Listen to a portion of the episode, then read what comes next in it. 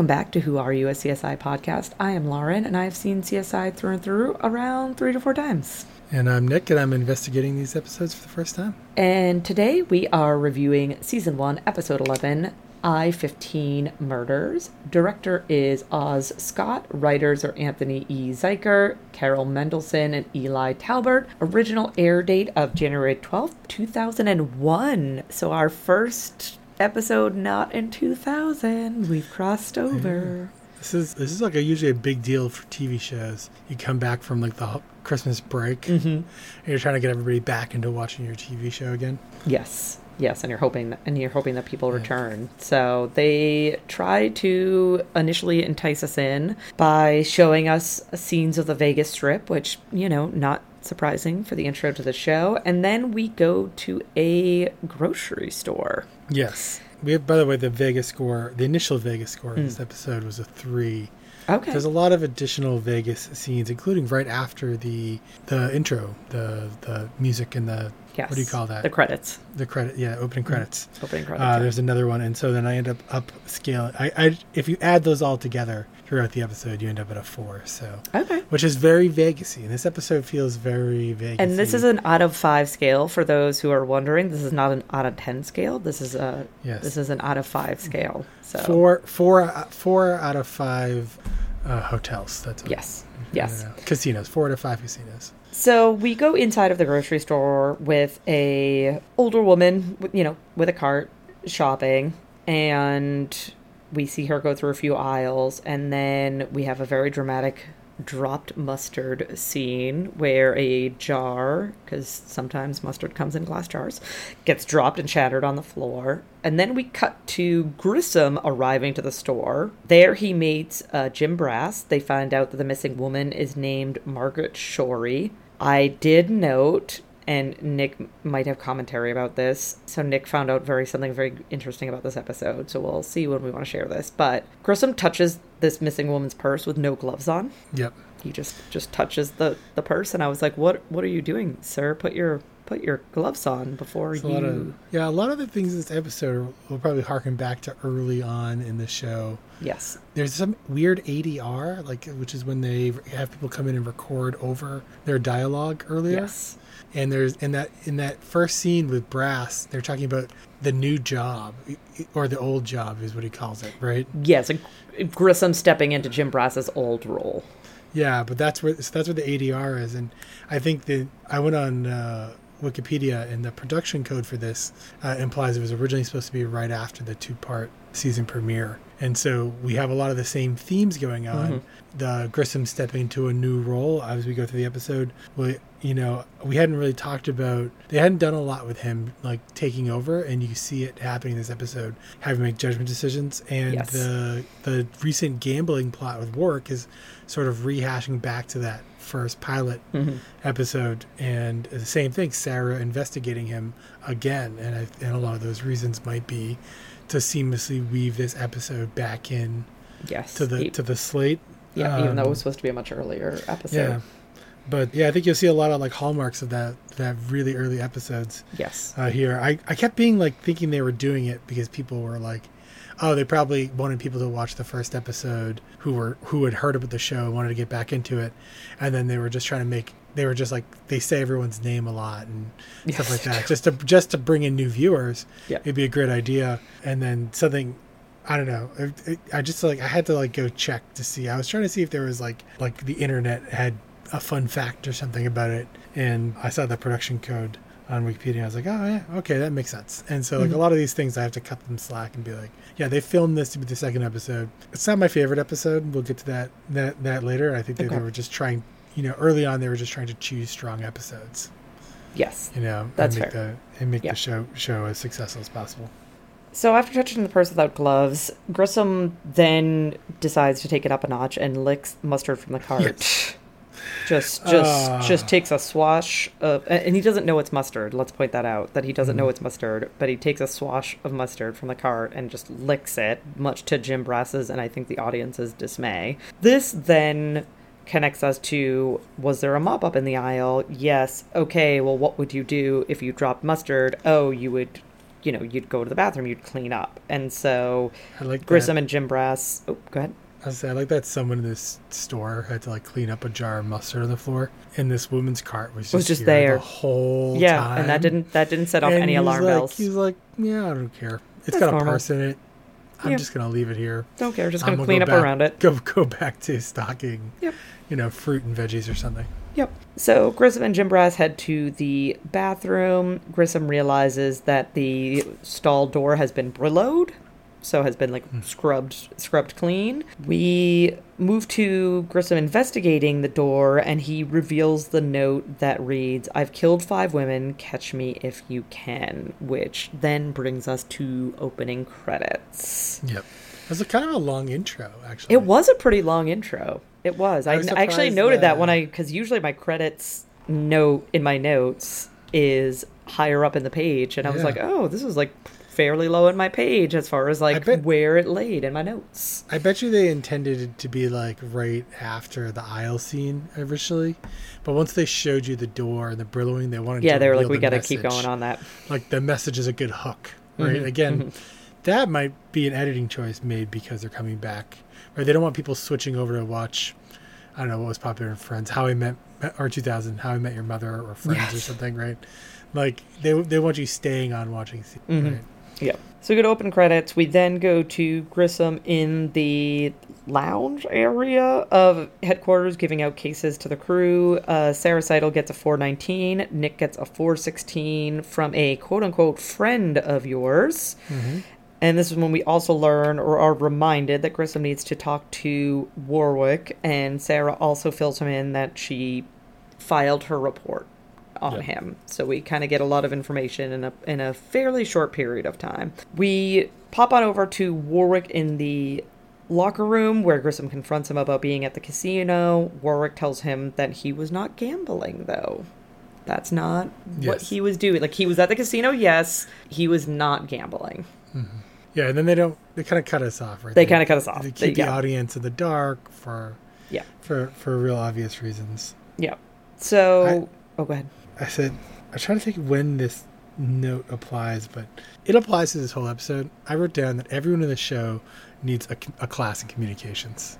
Yes, I agree. They they refuse to just come out and tell the person that they're Yeah, talking what they're to thinking. what they're what they ask the question they want to ask Mhm, or do the thing. They, they just keep beating around the bush. Yes. And Direct communication, folks. this episode is so full of it. Just Yes. tell people yes. what you direct. want to tell them. Just be direct. You don't have to be mean, but be Yeah, direct. like I wasn't gambling. Well, what were you doing? Why, Right. why did you phrase the question this way? You know, I, I think it's uh, I think it's because there's something that Grissom said to work in that moment that it made me think that, and then Warrick's comment, and then later on the episode, I kept being like, yeah, there it is again. Yeah, there's a great. There's a scene later on when with Grissom and Sara, and I'll bring it up again there. But I was Okay. just like, I was like, what is wrong with you people? Talk to each other. Just talk. It's not that hard. We go to Sara at her crime scene. She is introduced to the victim's brother, uh, one Kenny Berlin. We... Prediction. Oh, go ahead. Oh, This guy looks like he killed somebody. Spoiler alert. He's the sleaziest looking character. Spoiler, he is very We've had on the show in a long time. I was like, no offense to anybody who looked or dressed like that at None. this time, None. or to the actor who, for all I know, dresses like that, unironically. Yeah. But I looked at that guy and I was like, he did it. So we we see a reenactment from the brother's point of view, wherein a robbery occurred, and that's how his brother died. And I made a note here, and Nick will probably go into more details because he sent me a G chat about this. But I had to put in quotes high tech ac- computer equipment. Computer stuff, I believe was the exact word. Was it stuff? Uh, okay, I five- put. I think I auto corrected to equipment. She says five to ten thousand dollars worth of high tech computer stuff. And I remember thinking that flat screen, l- tiny little monitor, that was definitely super expensive back in the day. Mm. But we were probably, I was on like my personal computer. Like at that point, I had my own computer. Like my family were very Did early to computers. Uh, I probably didn't have my own. Well, No, I probably didn't have my own computer for like another like Yeah. two or three years after this. Probably. It was like a it was a Compaq Presario, which I recognize. It Oh, was a very popular computer Yep. back in the day. Yep.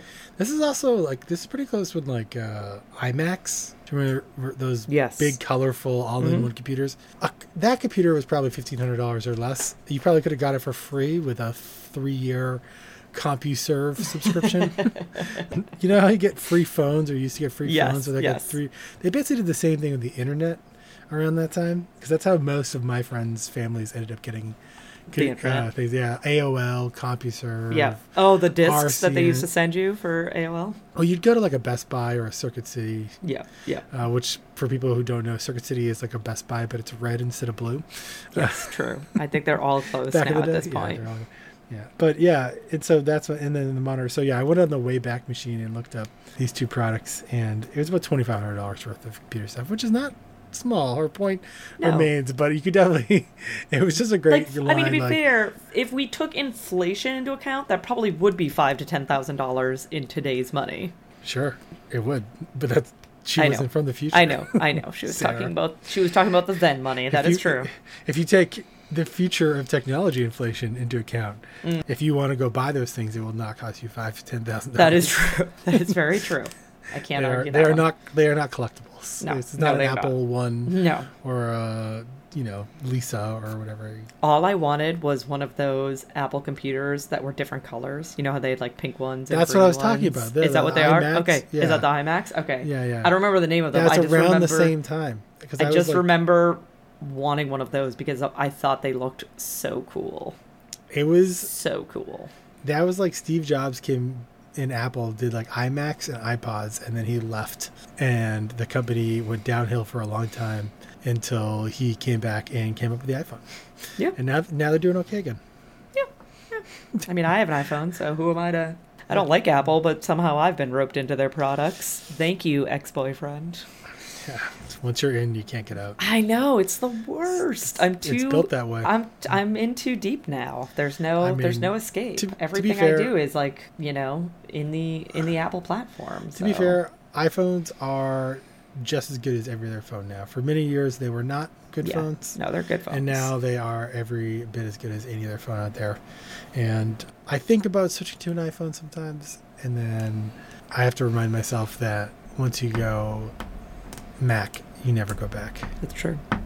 It's true. Except that I did have an Apple, like I had a Mac for at work at one job that I was at. They did Mac products, and I spent a lot of my day in Excel, and Mac and Excel are not friends. And No. I was like, "This is stupid. Please get me a Windows laptop. I can't do this." I was like, "If you want me to do my job, I need a Windows laptop." The greatest thing to happen to Apple computers is Google Sheets. yes, yes. We're known now. I'm in Tableau, so Uh, yeah, let me know if you, you need any pointers. I live Oh, and I die. might. I I'm live and just, die in that software now. I'm just learning it. I'm just learning it. Not, There's so- not that much to it. Everything is hard. That's the answer to Tableau. Yes, that is what I'm either super easy or super complicated. Yeah, yeah, that's what I'm You'll have to cut this part. You probably have to cut this part out. But the the goal of Tableau is to do the to the simplest updates possible. So like people will ask for requests and they will just be out there for years, like feature Yes. requests, Yeah, yeah. and people will have the most convoluted workarounds for them. And they're I'm like, "That's fine. no, it's not okay. that's that's not. Don't accept it. Yeah. Fight it. I can't I can't stand it. Yeah, no, I I like almost all our reporting is in Tableau. It's like my number one tool at work. Oh, all right, all right. Well, we'll we'll talk later. But Yeah. so we go to Nick arriving at his crime scene. He is reunited with I don't know if we ever got her name in the episode to be totally honest with you, but we are reunited with the call girl from an earlier Yeah. episode whose name is Christy Hopkins, and I legitimately cannot remember if we got her name in that episode. I feel I like think we, never got. I did think her we? first okay. name. Yeah. Okay, maybe we got her first name, but we get her full name here, Christy Hopkins. She tells the story that she was in the shop shopping, minding her own business, not trying to steal, legitimately trying to spend her soft earned money, and got into a tussle with the guard, and the guard spit on her, and that's when she retaliated. So Nick tells her after this explanation that he needs her shirt, and there's a weird little, like, oh, I'm. Every time I see you, I have to take clothing off, and I so there's a couple funny things that happen this scene. First off, the police officer who's who she's accusing of copying a field, that actor literally almost cops a field while they're filming this episode.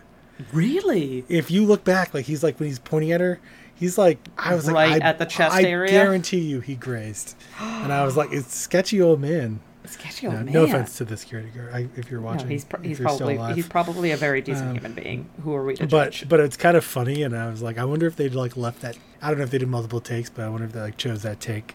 Yeah. they thought it was funny. And then the other great thing is that she's like, "How come you always ask me to clothes off?" Well, she already offered to show her nipples to him. yeah, she was like, "Do you want to see my nipples? Like they're feeling better." Do you need to see my nipples again?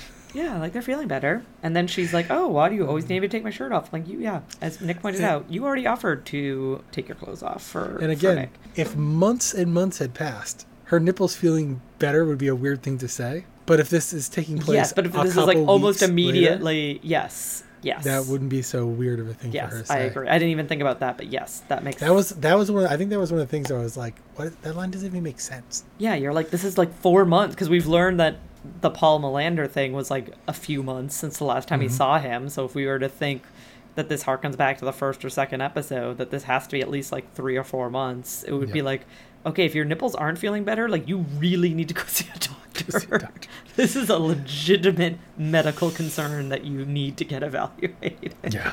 We Uh, return. oh, go ahead. Oh, it's interesting. I was no, I was trying to look at my notes. Notes. I think that was it for the for the call. Okay. But So I'm actually kind of sad we didn't get this scene. We didn't get this like interaction earlier on in the show mm, because like it's it's it's kind of a fun light storyline it is. and it's kind of oddly placed after we just had like the police officer that he stood up and he very clearly is like considering through the episode of like trying to hit on this on this call Yes. girl and, Yes. and, so it's it, He's it- very much struggling with like how attractive she is and like his feelings towards her. But anyways, that was it was like it was like I kind of like this uh this storyline. It's a good little. They got a lot of little bits and pieces to it. Oh, I agree. Yeah. And we go to Sara Sara back at her scene. She is investigating the brother. She's checking for blood splatter. She, in this search, finds glass in his pants. So she lets him know that she needs him to strip and also lets him know that she's just taking the entire window that got shattered for further investigation. We quickly shift like, over. I like how she like pulls out a warrant and hands it to him. Yeah, like she's like, in the warrant. warrant." If you have gotten this far, first off, I don't know how where you got your warrant from because you're just no investigating, but you just like have a standing warrant ready. But also like presumably if there is a warrant, you have already She's running. it. She's running bets for the judge, so you know she just has a standing. She just has Yeah, a she- standing warrant whenever she yeah, because he it. hasn't been he hasn't been busted yet. Yeah, this- yeah, yeah, In this timeline, yeah. In this timeline, he hasn't been busted yet, so we're good. Just filled in the blank. And so we quickly go to Grissom and Catherine meeting with a handwriting expert. The biggest takeaway from the scene is that the writing is cursive and round, and most likely written by a woman. And they all say uneducated. I thought it was like the they were really laying on the stereotypes in this Yes, episode. they were. Like, I agree. Like, like they kind of judge the conclusion. But I also had this thought: You're telling me Grissom doesn't know anything about handwriting? He's like taking He- it all in like he knew nothing. His character is willfully oblivious when it suits the storyline. Yeah, but I mean, like Grissom probably would know. Like the Grissom that in my in my mind that I've started to paint Mm. would definitely like have read a journal, a magazine. Remember, he reads a lot Yes, of yes, magazines. he's a big, yeah, big science, big like investigative science He magazine probably would have fan. read, read some of those, but For our for our younger audiences, magazines used to be a, a really big thing. So Yeah, I know they still exist, but they used to be a much bigger thing than they are today.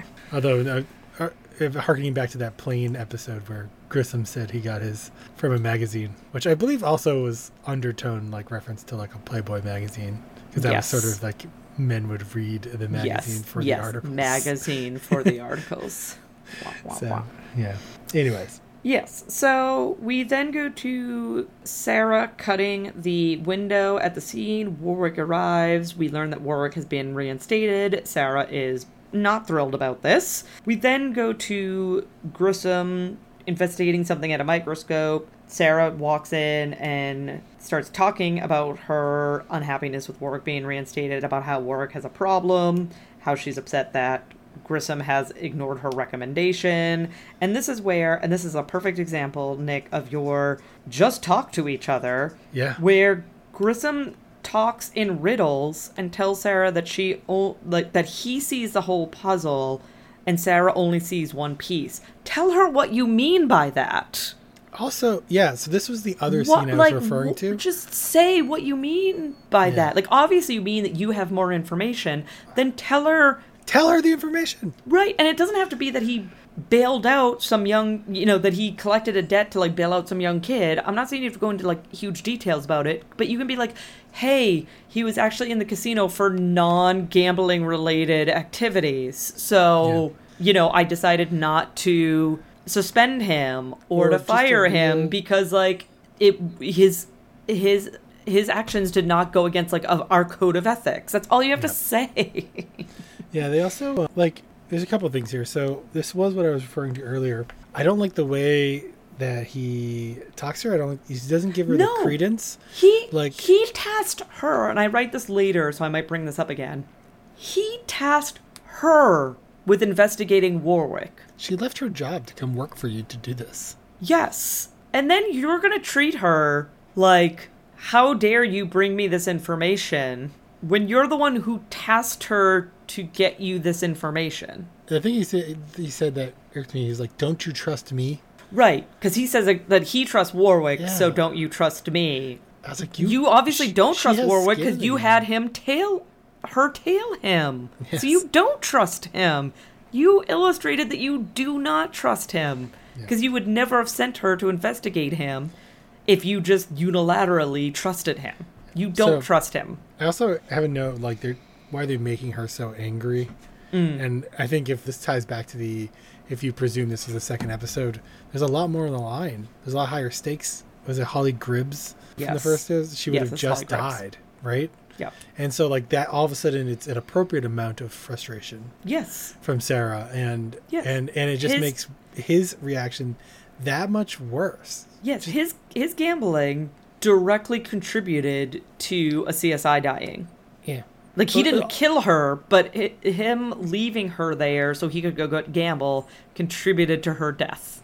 I also hate, by the way, if this was really supposed to be, if the original plot was really that Warrick wasn't gambling, that they changed it up and made him gambling, and that someone died because of it. Mm. Mm. Because Yeah, that yeah. will always be a mark on his character. Yes. Yes. I like his character otherwise. Yeah, so we get through this frustrating scene. We have a walk and talk with Catherine and Grissom. Uh, Catherine figures out, and this is just like another example of Catherine being a total badass and figuring everything out. That there, there has to be other victims, right? Because Great. the the message said, Great partnership, Grissom. I'm glad she did all of this work. You know how long it would have taken yes, to do all this work To Yes. get these things picked up, Yes. sent to her, filed. Yep. What, what were you staring at under that microscope? Yep, yep. so Larval Grit- stage So four? Catherine finds all the other crime scenes because obviously the message on the door referred to five murders. So Mm-hmm. so Catherine tracked down the four other crime scenes and the four other stall doors. So now in the lab there are the five bathroom stall doors. And after a conversation between Catherine and Grissom, they shuffle the stall doors and realize that all of the locations are on Interstate 15, so I 15. Yes. So, hence, think, uh, hence, spoiler alert, hence the title of the, I, the I like that they uh, they had to like put them in order to Yes. figure that out. Yes. But but also earlier when they first show like when Catherine's first showing door, he has such a kid in a candy store look on his face Yes. at the, at the prospect of new evidence, Mhm. and I'm like, dude, take this serious for a second. But yeah, his uh, that's like the puzzle Grissom. They kind of backed off of that recently, but this whole like he likes to unravel the puzzles in the episode. But yeah, it's like oh, a new clue, and then he's like really getting into it. He never says, "Great work, Catherine." you Yeah, know? no, no. He's just like, yeah, whatever. Like, no big deal. I'm going to look on my microscope. You do all the heavy lifting. We go on over to Nick and Greg Sanders. They are running analysis on the quote unquote see through top that Christy was wearing. There's this, like, and I think all of us are probably familiar with this now, having lived through. COVID. Yes. I don't, I, I think this probably was mind blown to people watching this in 2001 that as you're Yeah. talking to someone, like your saliva is getting on them and their saliva is getting on you. I think now, having experienced what we experienced through COVID, the majority of people know this, and it's not a super surprise. But I And feel this like is- this was this was probably a pretty big deal back in This is- 2001. This is even before like SARS, yeah. Mm-hmm. right? So it was, it Because SARS was like 2003, 2004, yeah, it was something really, like that. Really not on anyone's radar. This, No. this I mean, I'm sure disease people are well. Like this, Yes, I'm not. Yeah, Anthony yeah, I'm not- Fauci. that's not who I'm. This was. That's not who I'm. That is not who I'm. Yeah. I'm speaking to like the average audience when we're talking. You're not about speaking this. directly to Anthony Fauci. No, I'm not. I have a huge crush on Anthony Fauci. We know this. And in this investigation, we learn that there is a distinct glob of spit on the shirt, but they need a sample to compare to it, right? Yes, there's a big glob of spit, but that could be from anybody, so we need to narrow this down. We shift on over to another storyline with Sara and Warrick interrogating the brother from their crime scene. He is trying to say that the glass in his pants came from a car break in that he experienced the week before. They then go on to a nice little science explanation that the glass floated. It has equal density to the glass from the window, so it did not come from the car. It wouldn't have floated if it was if it was Yeah, they- car window. They do a really glass. bad job of explaining this test and what they're trying to do. They, I feel like they explain it better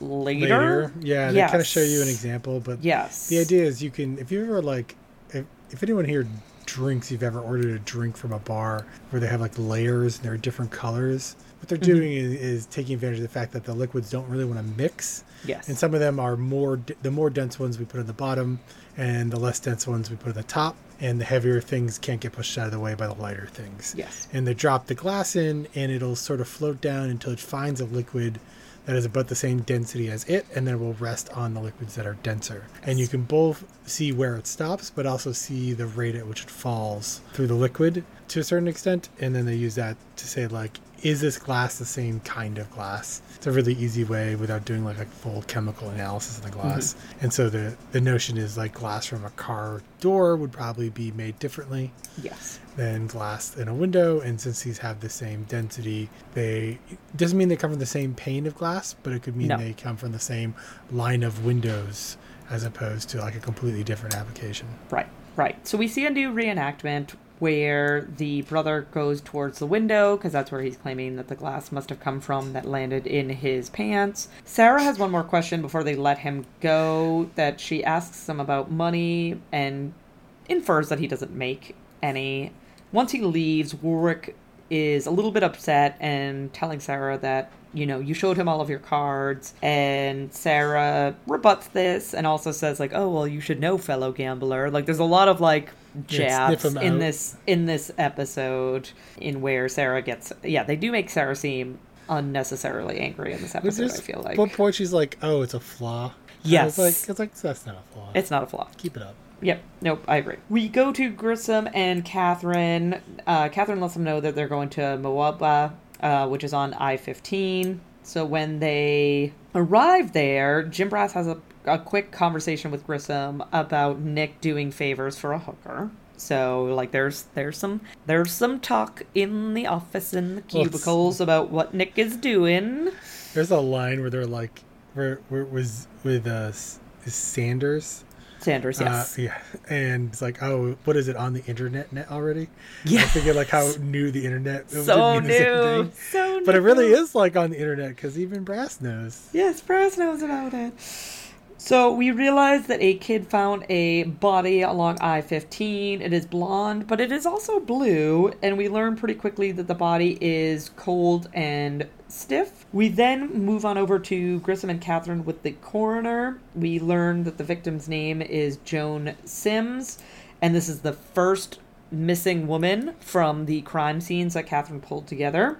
The COD, aka cause of death, because I I don't think that Nick has maybe watched enough episodes like I have to know immediately what COD is. Give me a little credit. okay, COD. Cash on delivery. right? Yeah, cash on delivery, exactly. I know that Uh, from all the infomercials. No yeah, cash, yeah, no. CODs. Yep. So cause of death is strangulation, but the coroner notes that decomp is backwards in the sense that the organs are in better condition than the skin is, and this leads the coroner to believe that the victim was frozen until about 12, 12 hours ago, and Grissom makes the deduction because, you know, he can't figure out basic human things, but this allows him to immediately know that this body must have come from a refrigerated truck. Yeah. Well, He's like very brilliant where it works. He's like not at all brilliant where it doesn't work.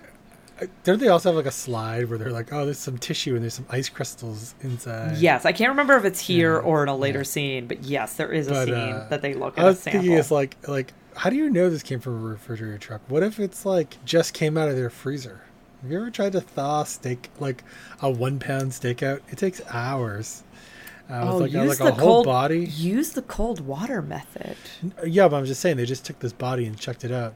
It could easily just come out of a home freezer. Well, I think the idea is that it's been they think it's been 12 hours since it's been de-refrigerated and it's oh, so Oh, yeah, yeah, hot. yeah. Like Yeah. it's it's like the opposite that it's like so hot that it's Yeah, thawed out but still not thawed thawed out completely, so it must have been frozen completely because it's been 12 hours in like crazy Nevada heat and it's still they're- frozen there's- to a degree. They're kind of setting you up for this trucking thing, right, and getting you accustomed to the notion of it being. Yes, yes, they're bringing they're bringing this up very early in uh, in this episode. We then see Grissom having to act in his quote unquote new role because this should have been the second episode where he is talking to Nick about Chrissy, Christy and asking, and Nick basically says. Oh, do you think I'm comp- compromising the unit? And Grissom's like, well, that's what I want to know. Like, are you compromising the unit by possibly doing favors for this woman? Nick does not want to talk about it. And my, uh, my first watch through, I had this great comment, which is, "Oh, I'm glad they're finally bringing up this whole Grissom has to do with being the boss thing again." Because I was at that point, I was I just thinking like, "Oh, 11 episodes took you a while to get." Yeah, to you're like, this. this has been a while for this to happen. Yeah, Yeah. So Catherine then comes in. She has gotten a list of refrigerated trucks, and one of them has a female driver. So, like, that must be our killer because the handwriting was female. We then go to Warrick shattering glass alongside Sara Sidle, and this is when they discuss hackle marks, which is the direction that glass shatters in. So they talk This about is this a little bit. They talk about this a little bit more, a little bit more in depth when they Mm-hmm. talk to the brother about it. But this is their initial bringing up of the hackle marks, which comes into is- play very soon after. this is cool because I'd never heard of this before in my life, and it's. I only knew about it from this science. show, so Yeah. yeah, yeah. It does make sense. Like once I heard about it, I was like, oh yeah, like that tracks. Like that makes perfect sense. So in keeping in the storyline, Warrick and Sara are back again interrogating the brother. They are insinuating that he killed his brother. There, this is when we get the actual like hackle mark explanation, wherein that depending on did the glass break from the outside in or inside out, that determines the direction of these hackle marks. So they learn that the, in this case, the window was broken from the inside. So once they're done talking to the brother, they're out in the hallway. They realize that they need to look at this guy's computer because he lives on his computer. So they need to get they need to get a look at his computer. So they're going to get a warrant for his computer. Then we return pretty quickly to Nick going back to Grissom's office to talk about what he didn't want to talk about just a few scenes ago. And I did note, and I'm curious if you felt the same way, that there's a product placement here. Oh, really? Billy Bass. Oh, uh, you know what? I did read that. You know, Because Nick is like waiting at the door and is like debating if he wants to go in or not, and then Billy Bass is like, Yeah, that's and sings his little thing. song, and Grissom literally says, "That's Billy Bass." You know, like Yeah. he's, you know, I was It's, like, it, I was it's like, kind of the right time, but it's also kind of like the Mimi time for Billy Bass too, where like Mm. they just put it in. yeah, But yeah, I'll call. I I could call it if there. It it could easily be a product placement. So yeah, I think it's a product placement. So I'll, I'll give it to you. Nick and Acer F twenty fifty one or whatever it was was not a pro- good product placement because no, no, they made not. you think it cost like five thousand dollars and It did not. Like it, it was at its time It was a lot more affordable. expensive, one of the most expensive monitors you could buy. yeah, but it still was not that Uh, expensive. But that would be really bad product placement to make you think it's extremely expensive. yes, I agree. Billy So- Bass, however, two easy payments of nine ninety nine. Oh my gosh, I was so say I was like nineteen ninety nine. No, no CODs, which we just learned means certificate of death or Yes. cause yes. of death. Cause of death.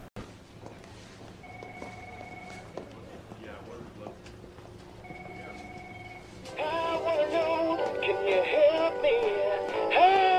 That's my big mouth Billy Bass. It's better than a watchdog. I got valuable stuff in here, you know.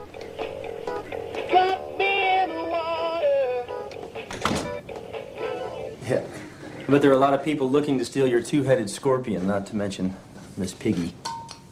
So Nick admits that he was out of line earlier. He's not sleeping with Christy, and but then but does confide in Grissom that he thinks that her telling of the events is true, but he needs to be able to get a sample from the security guard to be able to prove that.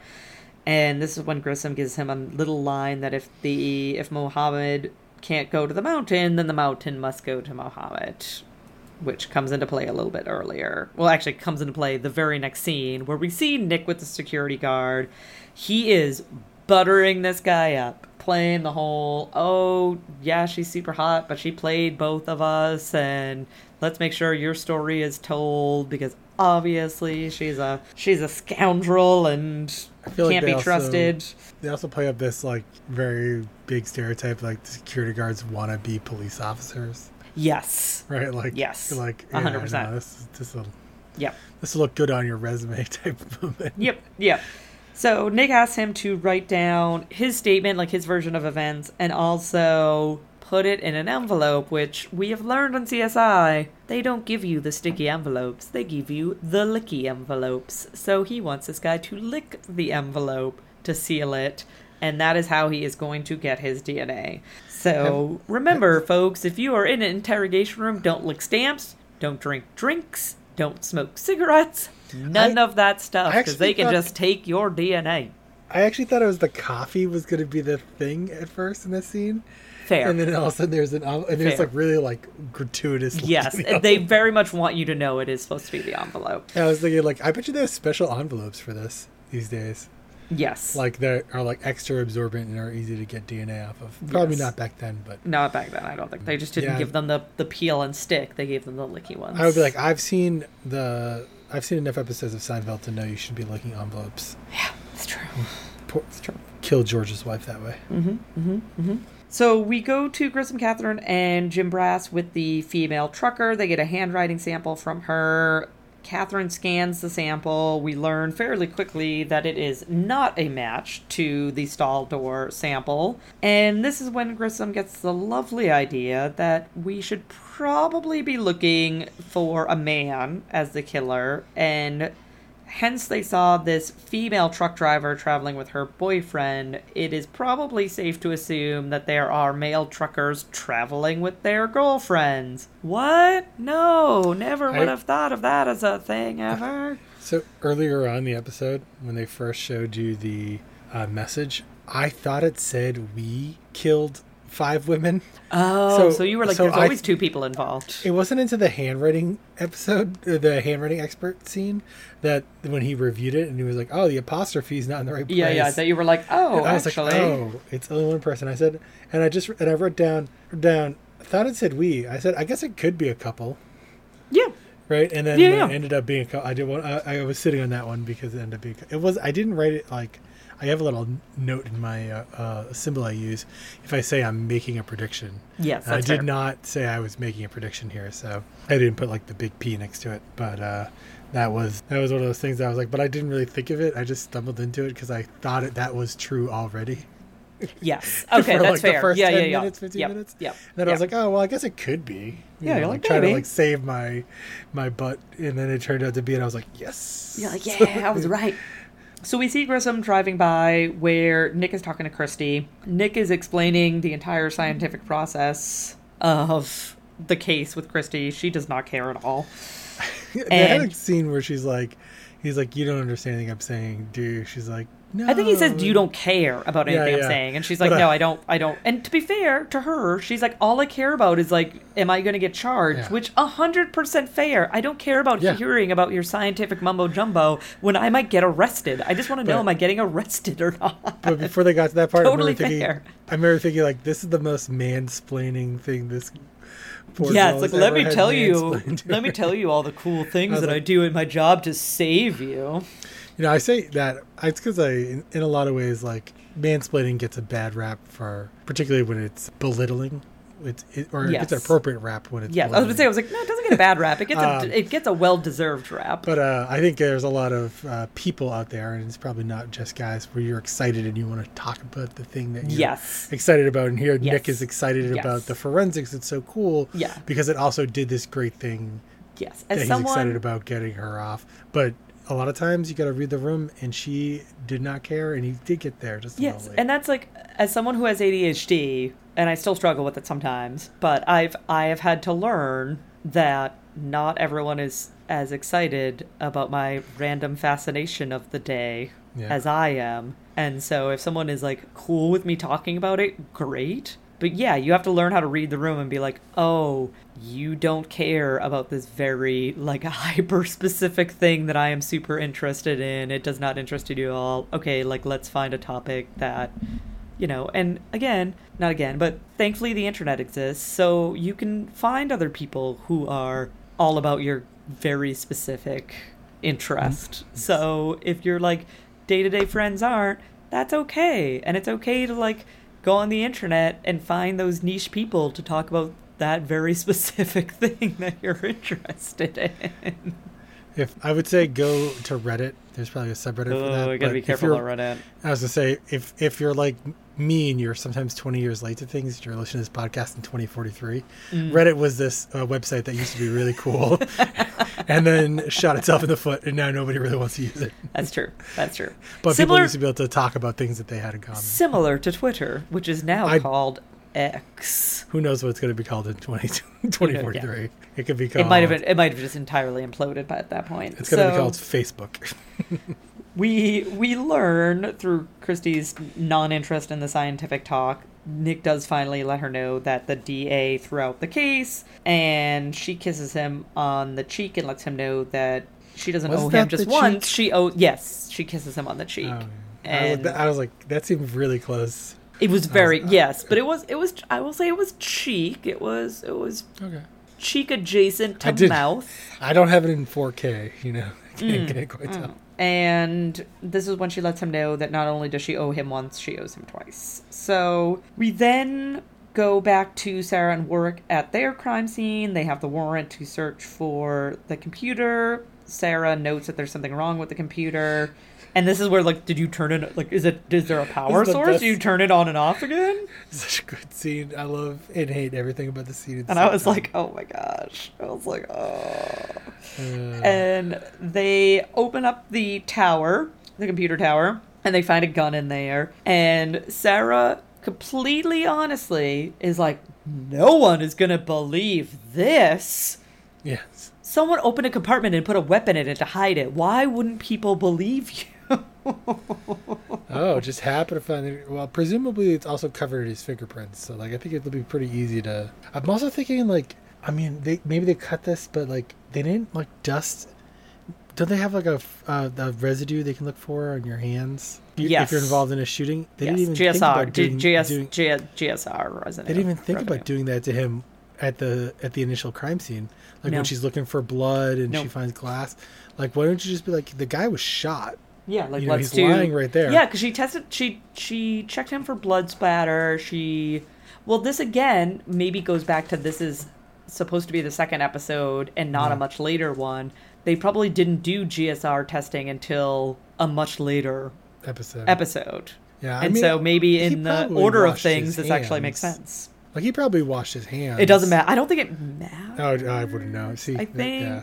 I feel like it doesn't matter. it probably may be hard to wash it off your hands. Yeah, I mean, think it's something where I'm it sure like it like embeds level- into your skin to some degree. Yeah. So maybe that'll come up in a later episode. and We'll, we'll answer that question. But yeah, and- I also love that the putting the gun in the computer apparently broke it. yes, I'm yes. sorry. I could put a gun. I have I have a desktop computer. You could put a gun in it. As right do now. I. That's what I'm recording on right now. You could short something, I guess. But like, I really, I, I was like, they better not turn the computer on after they take the gun out and have it work. I would be so mad. And they Yeah, don't. yeah. No, they do not. they do not. That good. that does not happen. But I that would have been hilarious. we You've continue got with weapons.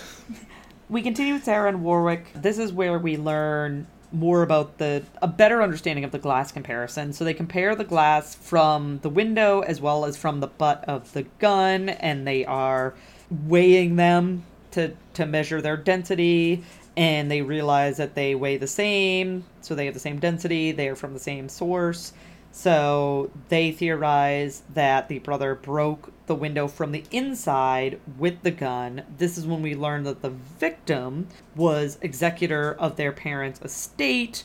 The brother that they're accusing of the crime wanted money. We see the actual reenactment where he Don't- confronts him and says, like, oh, $20,000 isn't enough money. Like, plume. Don't they just like whip that out like they knew this piece of information? Yes. as a fact, No, I think- and we I- had no idea I as think an audience. I think Warrick kind of is like, oh yeah, I looked into it, but it does feel like it comes out of nowhere. But I do think that there is a moment where Warrick's like, yeah, I looked into it, and the brother was the executor of the estate. And then this is where we also learn that you know, well, Sara's still not happy with Warrick. That she never said he wasn't a good CSI. yeah. Right, because Warrick is basically like, well, oh, we, we got to this conclusion, and Sara's like, yeah, and he was kind of like, oh, like you believe me, and she's like, my problem with you was not that you, and then again, we were talking about they're they're trying to make Sara's anger look like a bad thing. I think her anger is appropriately focused. Like she's not overall angry at him. She doesn't think he's a bad CSI. She doesn't think that he's terrible at his job. She is fairly concerned that his gambling habits are affecting his career and they have been And shown to do that and cost somebody their life. Like she's not angry for no reason. like she has plenty you of a- reason You to have be a you have a problem. You're not getting help, and Right. your friends are covering for, and your boss is covering for you. Yes. So like yeah, That's just that's all the facts that she has. and I'm you know, and I'll admit here if I have not admitted it already, I love Sara. She's one of my favorite characters. So I also feel like I wanted to defend Sara Sidle here a little bit, but I just feel like they're painting her as the angry woman, quote unquote, but I think she is fairly frustrated and angry in this episode. Like she has every right to feel the way that she is feeling. These This feelings are valid. Your feelings are valid, audience. This is one of those moments that made me want to look it up, right? Yes. Yes. And be like, be like, this would be what is going on here? different because it just like it just felt like it wasn't related to the same little thing. Yeah. You know what Yeah. I mean? And so yeah, it made me want to go look it up. And you know, they do like reshoots and different things. And so like I think the scene with Warrick and Grissom when they're in the locker room and they're away from all the other characters, Mm-hmm. right? That's because they've done this like reshoot with just the two of them to to, to change up the storyline from the you know disappearing from Holly Gibbs Gribbs versus like it being the the court hearing he was supposed to show up for Yes. Right? But like Yep. a lot of the stuff that they shot, they aren't going to throw away or reshoot Right. these scenes like here, and you can't change the tone No. of those, No, no, of no, those no. episodes. And so yeah, I was like kind of have to you know give them. I understand it. You know, it it it it, it probably hurts the overall like episode and the way it comes across. I think too as a viewer, but like I mean, it's edited together fine. It's just that like yeah, I don't want to think that Sara's character is this angry, blowing things out of proportion in character. Right.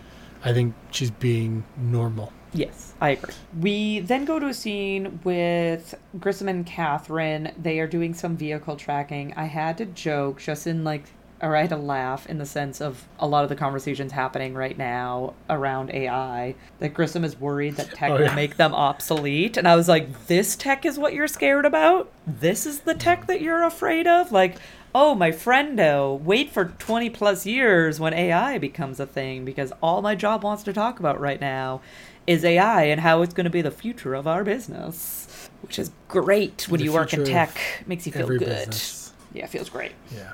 Yeah. we'll So- see with that. We see a truck elimination segment I- where they basically are like, okay, show me trucks that like deliver on I 15. Okay, show me trucks that deliver to grocery stores. Show me trucks that, you know, all. So they I- basically keep going down the step of, of criteria until they get to one truck. I cannot begin to tell you the number of things in this scene that get to me, Okay. but I decided on a favorite one. Oh, let's hear it. I want to So, hear it. in general, the order of the questions, like, Mm-hmm. I want to point out that the last question they asked was trucks that delivered to Marty's market yesterday. Yesterday. Yes. You, you couldn't have probably- started with that? That probably would have got you a really small number to start with. Yeah, you couldn't have just But- started with that one? I thought I literally, I, immediately- I knew immediately it did the same after- thing. Immediately after saying trucks that have deliveries to, to supermarkets and I whatever and like, I was like, delivered to Marty's the supermarket Market yesterday and had a a a refrigerator. Yeah, so they're all like they keep asking questions that are like subsections of the question before. Yes, yes. And like maybe they didn't think of it right away that thing. But my favorite set of question my favorite part was they had just said like, oh, trucks they had just done like trucks that were in Las Vegas yesterday, right? yes. And then they show a map, and it's not just Las Vegas. You see parts of California, Uh, po- or, or not just Nevada. It's parts of California. I don't know, maybe parts of some of the other four corner states. Yeah, yeah, yeah. Uh, but or, or the adjoining four corner states. And so they then say trucks that don't travel out of state. So these are all trucks that were in Las Vegas yesterday, but no, no, they said travel. no, no, no. They said trucks that do travel. No, they said eliminate trucks that don't travel out of state, which is so fair. then they have but they have but then they have a bunch of trucks in California come off the map but those trucks in California had to be in Las Vegas yesterday so they had to have traveled Mm, okay, out of yeah, yeah, state yeah, yeah, so so so it's just like obviously the the graphics didn't really Ma- yeah, match up with the dialogue. they they weren't purposely matched up and I was like wait that shouldn't have gotten you anything You were like, no, that's I was not like true. I was like it's impossible for that truck to have met those two criteria and been eliminated so that was my favorite part because I I do a lot of data work and a lot of times we're trying to figure things out and you have to ask these kind of questions I'm showing Nick my little kitten who has a cone of shame on at the moment because she got spayed today, and she does not like the cone of shame. She is she is not a fan of it at all. But we were we were looking at what are they called? They're not called donut. I want to call them donuts, Oh, but they're they called called them recovery collars. recovery collars. So we we were looking at recovery collars before we started recording today, and I I found one that I'm actually I might buy two because I technically weight wise she should be in the bigger category, but she is she is a bambino cat, so she is very long but very narrow. So I'm worried that if I go the size up, that it's going to be too large for her. So I might just buy both and then just donate them to like a cat rescue. You know what I mean? Like, okay, if this one doesn't fit her, then I'll just donate it to a to a Uh, cat rescue, and then Gris- they can they can use it. Grissom doesn't know this, but uh, Amazon is going to take a lot of people's jobs. This is true. Amazon is going to take a lot of people's jobs. They A have a of very good return policy. Mhm, so they do. if you do buy two and one of them doesn't work, you can always return it pretty easily. I mean, I think I'd probably do again. Like, I would probably just donate it to a. I'm sure a cat rescue could could use Yeah. one. I'd feel better about like giving it to a cat rescue and like, all right, I gave I, I gave fifteen dollars to Amazon, but at least that then went on to help a an animal rescue. Actually, you could just give it to a cat rescue and then you could just claim it as a donation on your tax. I know that's such a pain in the butt though, but it is a true story. Okay, so sorry we got we got distracted. My cat distracted me, which is a pretty normal occurrence in this house. So we Pretty get a, normal occurrence with cats. That's also true. Yes, with any cat. Yeah, put me in another house with cats, and I also get very easily distracted. Doesn't have to be my own cats. So we then see cops pulling up to a truck driver making a delivery. We see very quickly that he has a girlfriend with him. Jim Brass clears the truck. So Grissom and Catherine can go inside. They check one fridge, nothing out of ordinary. They check another, and they find three dead bodies. Whoppity hmm. womp. Like all I can think of is every episode of SVU I've ever watched, and like the cops would not have allowed the CSI investigators To just go in to- by themselves. when there's like an active missing person Yes. search. Yes. And oh, that we they, haven't even gotten to that part yet. Yeah. So, oh yeah. Yeah. Let's- Yeah. Grissom asks where it. Margaret is because there's five victims. So they found one dead body on the side of the ro- road. There's three bodies in the freezer. Thus, we are missing a body, and they assume that it's Margaret, the latest victim. And the truck driver is like, "Oh, screw you, man!" And we see a reenactment of the girlfriend luring the victim. So the victim's in the bathroom trying to like wipe the mustard off of her shirt, and she claims that like you know she locked her baby in the car, she needs help, mm-hmm. and Jim Brass, like, I get that he gets results. Uh, and I think this is also a harken. This is, again, this also makes sense if this was supposed to be the second or third episode. The Jim Brass is a little bit more rough around the edges Yeah. than he has been in more recent episodes where he's kind of like softening up and becoming a little bit of a nicer guy. But he, in a sense, intimidates a truck driver and his girlfriend and is like, hey, like, you're going to get the chair. So whoever talks first, maybe you won't get the chair. Which I get Yeah, that he's like, Cut a what- deal. Yeah, like, cut a deal. And so the the girlfriend talks. Like she she starts Does, talking. does she? well, she Because does No, she, she tell does, because- where the where Yes, the person is? yes, because then they- they have to search pretty extensively to find. Well, I mean, I, I guess she generally tells them where the victim is because then we see Grissom and Catherine in the cabin of the truck, and yes, after some extensive surf- searching, they find Margaret alive behind the seats, the it's front like a seats of hidden the, the truck. compartment under a Yeah. seat that's locked, and it's like you didn't just like ask that question to the person who knows Yeah. where she is. Yes, But yeah, it was a very dramatic scene. I very guess. dramatic scene. They find Margaret alive. Yay! This is not, you know, No- one, of, one of the victims survived, which is great. We want, we want. No motive, no explanation of why So they're this kidnapping is- and killing people. This is based on a true story. Is it? Yes. Oh, by the way, I learned the in, in reading Wikipedia to find out this was the second episode. I also learned that the airplane episode is also based on a true story Oh, that I did not. that happened like four months before the episode aired. Oh, okay, that so, I did like, not when- know. But this is based on a Um, true story, so that's Oh, that's interesting. Yeah, But, yeah. is They also did ever explain why they dropped off a body on the side of the road. Frozen. no, they don't. Yeah, because like, why not just keep it in the freezer? There Unless was like, definitely room for more bodies in that freezer. yes, yes, there's plenty of room. You can you could squash them. You could you could bend Plus, you got and fit another body in there. other. There was like another freezer box. It had pigs in it or something. you Yes. could've- you could've Yeah, it. yeah, totally could have fit. So we very much changed tones where we go back to uh, HQ and there's a kid waiting there. Sara says that he looks lost. He lets her know that he's looking for Warrick, and so she, she asks like, "Oh, well, do you want me to relay a message?" And he just says like, "Oh, just say that Jason says thanks." Warrick then comes out. They have a cute little interaction. We learn that Warrick busted him loose after Jason pulled a fire alarm and that Warrick went to the casino not to gamble, but to collect a debt owed to him. And this is where I noted, and I, again, I just feel like they were making her look unnecessarily angry in this. Warrick says to her, like, well, don't go behind my back. Like, next time you have a problem, like, don't go behind my back. Grissom told her to do this. Yep. Also, This was a job. This was not a like this was a legitimate work assignment for her to investigate what he was doing. And it wasn't like exactly determined that he was at the casino. It was like tell me if he was at the casino or not. And so she went and she determined that like oh crazy enough he was at the casino. So I don't know why Also- the anger is directed at her when like Warrick, if you should be angry at anyone, it should be Grissom. Like Grissom, your buddy who trusts you so much, hired Sara to track you instead of going to you directly and asking you what was up. Why are you angry at her? Also, when she was conducting her investigation and you said that you talked to her, you just didn't want to share all of the information, or we were in the case and she was clearly bothered. You didn't think it was important to communicate Right. to her Right. in more detail. Yeah. Stop. Don't keep people in the dark and then be mad at them. Again, like you, you don't have to reveal private information about work. I get like you know confidentiality. I've, mm-hmm. I'm a manager. I have had my employees tell me things that like I'm not gonna then go tell Yeah. the average person that I work with. Like there is some level of confidentiality, but there's a way to go to Sara and say like, "Hey, I really appreciated you looking into this. I know you found him at the casino, you know, but there are extenuating circumstances and it doesn't warrant him Yeah.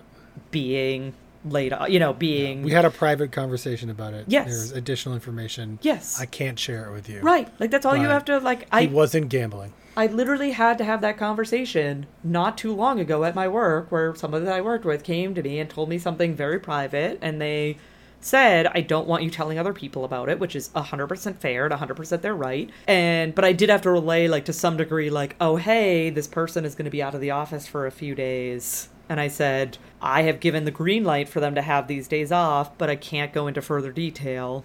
As to Yeah. why they need this time off. Like I have greenlighted it, greenlighted it. I am their direct manager. I have given the okay, but I can't tell you why they need the time off because they they told it to me in confidence, and I'm going to respect that confidence. It's not that hard. It's not that mm-hmm. hard. I worked. It, it's sort of almost like the opposite. Is I worked with somebody on a small team once, and they were out a lot, and Yeah. I didn't really know what was going on. Yeah. But I had a lot of respect for my manager, and I, I said, I said, I assume there's something going on. They said, Yeah, I can't really talk about it. You know, it's a private thing. And I said, Okay. yeah. and that person and and months later that em- employee when they when it was over they had a health issue I, I and they didn't really divulge that much they were they were kind of private about it but they said yeah i mean i was out a lot you know, Yeah, I issue." They mean, were- as- and they were leaving i think the company to go move to arizona because it was going to be better for their health All right, Nick, what did you think about this episode? So I re- realized in discussing the episode on this podcast that really the only storyline I don't like is the is the trucker storyline. I'll Okay. call it, or the, Mhm. the kidnapped women at the supermarket Yep, storyline. yep, the I fifteen, the the, the title, the title of the episode. Yep. Yeah, but I think it's entirely because like there's no explanation of what's going on. You know what I mean? It's Right. just like, and it's like I don't know. I was like, just chalk it up to being serial killers? I feel like they didn't even have to do that much explaining. They just, I just needed a little bit more. Again, communication is important. Don't keep people Yes, in the is. dark. Communicate So, with your friends and as- loved ones, guys. As a writer, you should also communicate with your audience and let them know why they just spent 20 minutes following this storyline. Fair. But I I think I like the other storyline, so I so I'll rank it a little higher. It's like three out of five stars, maybe Okay, for me. so yeah, I mean, I think I I didn't really like this episode. I think I probably liked the I fifteen storyline more than you did, but I think that's because I know that it's based on a true story, and I am probably You get that inherently like adding adding Yeah. content to the story that's not actually there in the episode. So like I'm filling in the blanks that the episode lived out, like left out Yeah. because Well, I know the- more about the story. That's the part that I'm missing. yes. So You know like I mean? yes. So I think that's probably why I enjoy it. I don't we've talked about this several times. I don't like how they portray Sara in this episode. I think they make her to be the angry woman, which she is justifiable in feeling the way that she is feeling, and I don't like that she is regularly dismissed and regularly downplayed and regularly blamed when like none of that should fall on her. I do like having a little bit more character development with Nick, right? Like I like I like this he's kind of wrestling with Yeah, how he feels about Christy, how he doesn't feel, you know, like I I like it. Like I feel this They paints Nick in a good in a good light. They were kind of slow to have character development for Nick, and now I think I know why because they thought they already had done it. Yeah, they thought they'd already done it. Yeah. And, so uh, yeah, I actually before I knew this was really the second episode, I would say my opinion on this episode was worse. If this was actually recorded and filmed as the eleventh episode, written as like number eleven, then this would be like Worse. a much worse episode. yes, that's fair. I think But that's entirely fair. I'm I try to give them a little more slack on the Sara situation Yep. because I feel like it's half of the problem is context has, has been switched. Yes. Right. And Yep. just the way she acted or the other way other people acted may have acted differently because they thought they the actors themselves had different contacts or the directors. And and so that one a little bit bet, uh, better too. But yeah that was i mean I, I had that note earlier. I was like like why are they making sara so angry? Like i don't like that. It's not No. a good character. They i wouldn't want them to keep that up. But they do she has some other moments in other episodes where she's angry. And I, they do need to chill out on it a little bit. I don't know if they do or not but i think Well, that we shall I- see. I, like the No intellectual version of her character i Yes. it's okay to be righteously angry but like Right. when it's appropriate Yeah. No. but I don't agree. make her angry for angry's sake. That's Yeah. not that's not a good character. No. I agree 100%. So, next week we will be back with season 1, episode 12, Fahrenheit 932.